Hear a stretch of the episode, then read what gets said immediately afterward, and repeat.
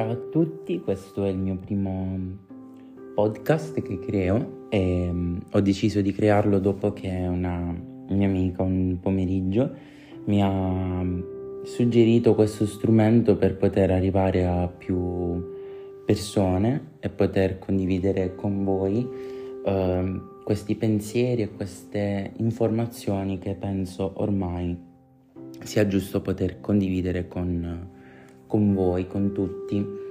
Mi presento, io sono Francesco, ho 25 anni e vengo da Vieste, una piccola cittadina nel nord della Puglia.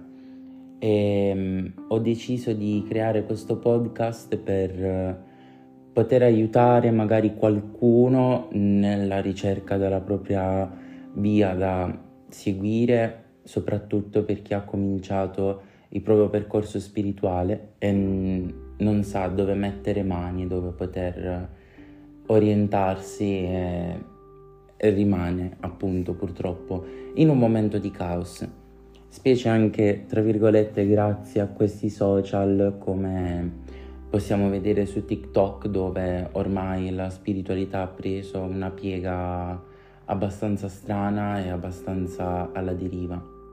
Purtroppo non capisco la gente che per quei 10-15 minuti di fama e avere quei like possa pensare di poter distruggere, tra virgolette, un percorso di una persona con un semplice video. E purtroppo ce ne sono tanti. Dopo aver visto tutto quello che è successo durante il famoso 11-11, quindi l'11 novembre, dove tutti parlavano di questo portale, di come manifestare, di come farlo, del perché bisogna farlo l'11-11, di come sia stato un giorno magnifico, potente, con una connessione al nostro sé superiore più forte.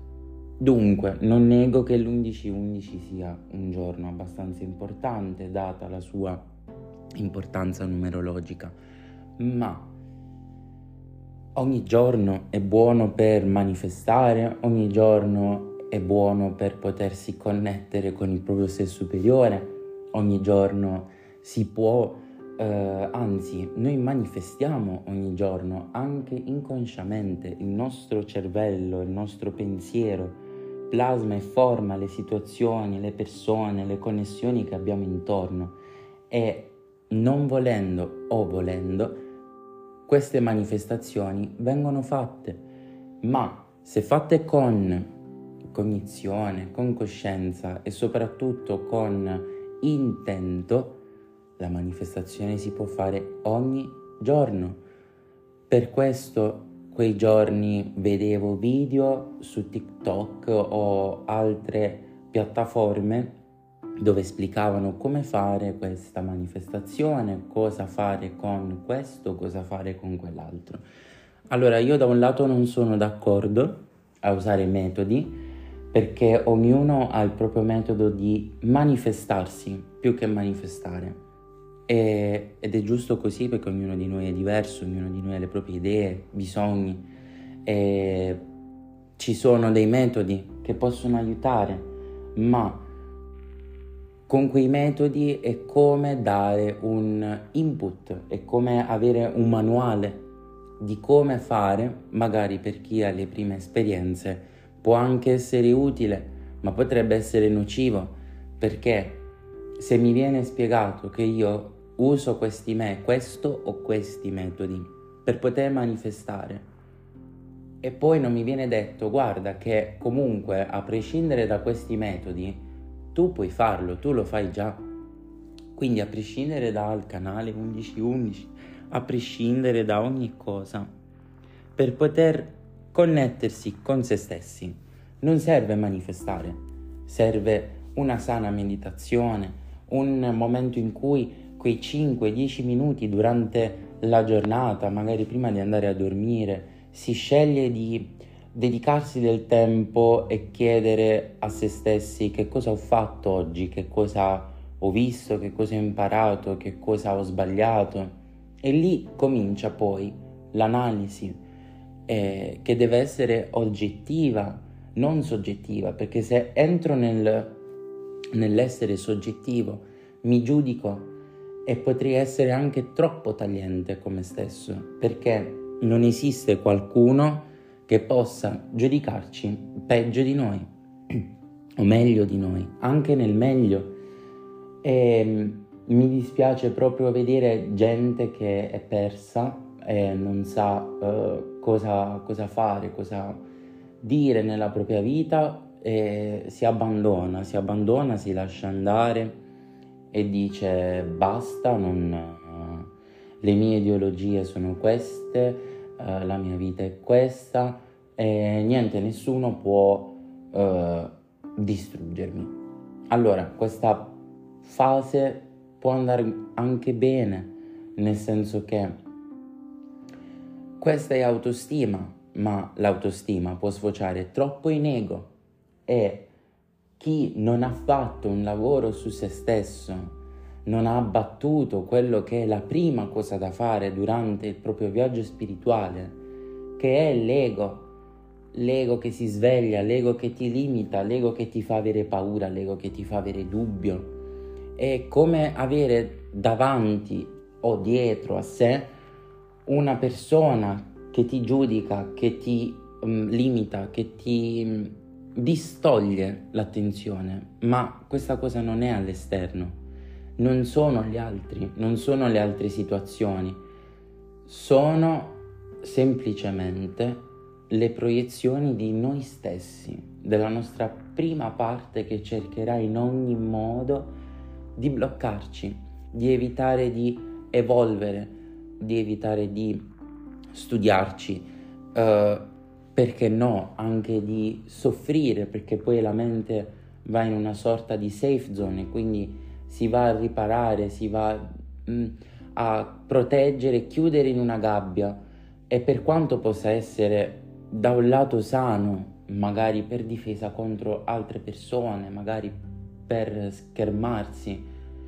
ma questo non porta a nulla, non porta veramente a nulla, perché prima di pensare e parlare di come manifestare, di come connettersi con le proprie guide, di come poter capire qual è il proprio percorso, se io non so chi sono, se non ho chiari i miei obiettivi, il mio percorso di vita, cosa vorrei fare, quali sono le mie doti, come potenziarle, non posso pensare di poter fare altro. Perché un percorso spirituale, quando si comincia, non si finisce mai, mai. Non c'è una fase dove cominci e sai che finisci. No, perché sono tutte cicliche. Fino a quando queste fasi non diventano praticamente un tutt'uno, vengono vissute prima separate, ma poi diventano giornaliere, e queste fasi possono essere tantissime.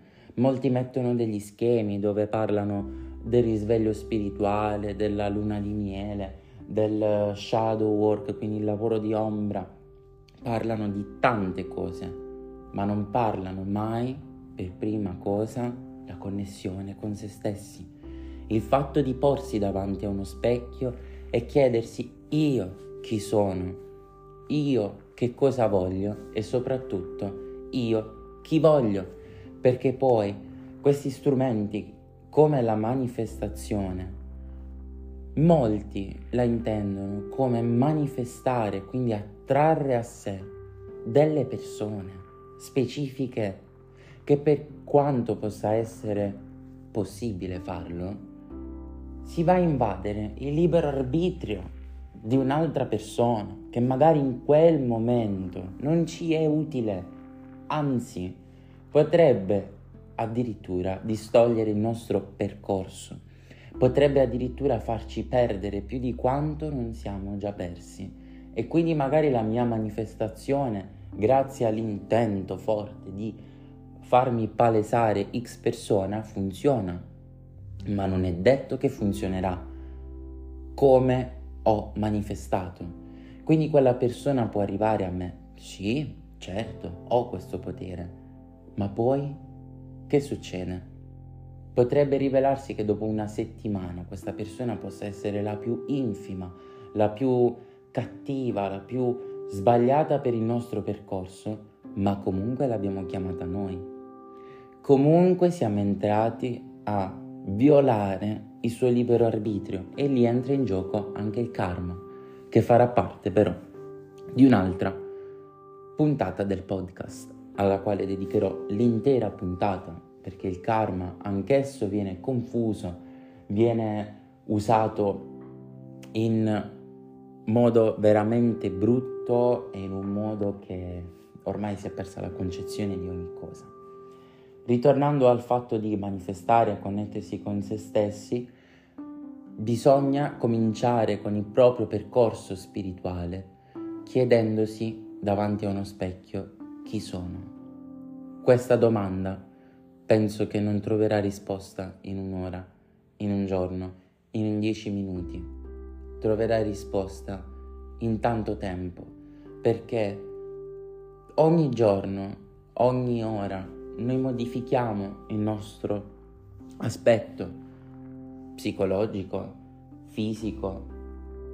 In ogni parte della nostra vita ci sono evoluzioni che possono essere delle micro evoluzioni, quindi magari un giorno non succede quasi nulla, ma in realtà sta succedendo tanto e non ce ne accorgiamo, e un altro giorno potrebbe succedere un evento, una situazione che ci cambia radicalmente la vita. È lì che poi l'uomo dice: ah, ecco, vedi i cambiamenti. Però, prima di arrivare ai grandi, bisogna saper percepire quelli piccoli, i piccoli passi che ognuno di noi fa. Ogni giorno la terra gira, ogni 24 ore fa i suoi passi e ha cambiato tutto, perché non si trova più al punto di prima. E noi esseri umani facciamo la stessa identica cosa. Anche se rimaniamo in un letto per 24 ore, noi abbiamo cambiato la nostra vita, non siamo più quello che eravamo 24 ore prima, così non saremo più quelli che saremo 24 ore dopo. E qui si aggiunge anche il discorso del vivere nel qui ed ora, perché molti, anche riguardo alla manifestazione, cercano di vivere in tutti i modi tranne che nel presente. Vivono nel passato, vivono nel futuro, vivono in una situazione in cui stagnano, che può essere una litigata e vengono in mente 10.000 film, 10.000 risposte che potrebbero essere state date. No, stop, perché il pensiero può essere nocivo, perché noi abbiamo bisogno, letteralmente bisogno, di vivere centrati, di vivere qui, di assaporare dove siamo adesso. Non dico che non bisogna vedere nel passato e non bisogna vedere nel futuro, perché prima di tutto, se nessuno ve l'ha detto, il tempo non esiste. Esiste solo qui, sul pianeta Terra, ma neanche, perché noi lo misuriamo con un orologio o con il cambio delle stagioni o con un calendario, ma il tempo non esiste, è lineare.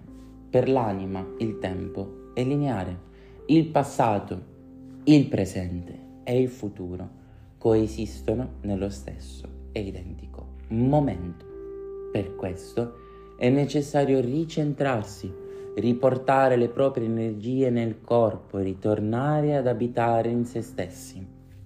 Perché se vivo nel passato, ormai quella linea lì è andata, abbiamo fatto, abbiamo vissuto come noi dovevamo farlo, come in quel preciso istante ci sentivamo di farlo. Ad esempio, ho mandato un messaggio a X persona e dopo 10 minuti ho detto: ma che caspita ho combinato? Beh, lì entra in gioco il giudizio, che abbassa la frequenza. perché io 10 minuti fa, nel qui e ora di 10 minuti fa, io volevo mandarlo quel messaggio e l'ho fatto. Il me di 10 minuti dopo, che può giudicare e dire: ma che cosa ho fatto? Perché l'ho fatto? E lì la chiave della risposta.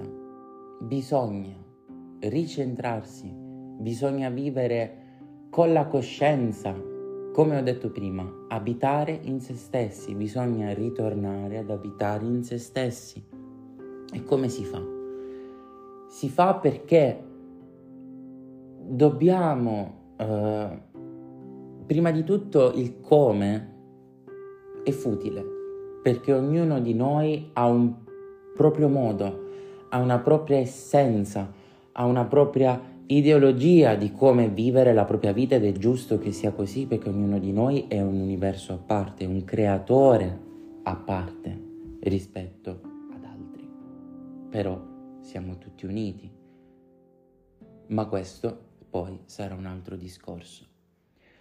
Dal passato io devo guardare ciò che ho sbagliato, magari in una discussione ho palesato fuori sentimenti di rabbia forti, e quindi mi trovo qualche minuto dopo a dire: che cosa ho combinato? E in quel momento io do lo sguardo al passato e dico: ok, la prossima volta devo ponderare il mio linguaggio, devo cercare di capire l'altro che cosa mi sta comunicando, perché è uscita questa discussione, e da lì traggo insegnamento. Stop, non guardo più nel passato, ma con questo lavoro io porto l'attenzione al qui e ora, perché io adesso guardo il passato per trarne insegnamento, per vivere adesso, ma per vivere anche nel futuro, perché una discussione del genere potrebbe capitare anche nel futuro. Ma se ho fatto questo lavoro di discernimento e ho capito dove ho sbagliato, allora sono sicuro che posso vivere nel qui e ora e nel futuro in modo più sano. Guardo nel futuro invece magari per un progetto, per capire dove orientarmi, dove andare a mettere, tra virgolette, mani, per poter studiare, apprendere nuove pratiche, per potermi aprire un futuro. Ma non vivo nel futuro, non vivo con l'ansia di vedere tra una settimana chi sono, che cosa sarò e dove sarò. No, perché quello lo costruisco oggi, adesso. Ciò che pianto oggi è quello che raccoglierò domani, e ciò che ho piantato ieri è quello che raccolgo oggi.